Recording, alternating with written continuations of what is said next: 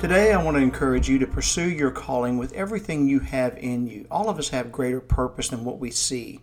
Don't let your dreams die and don't be afraid to go pursue them.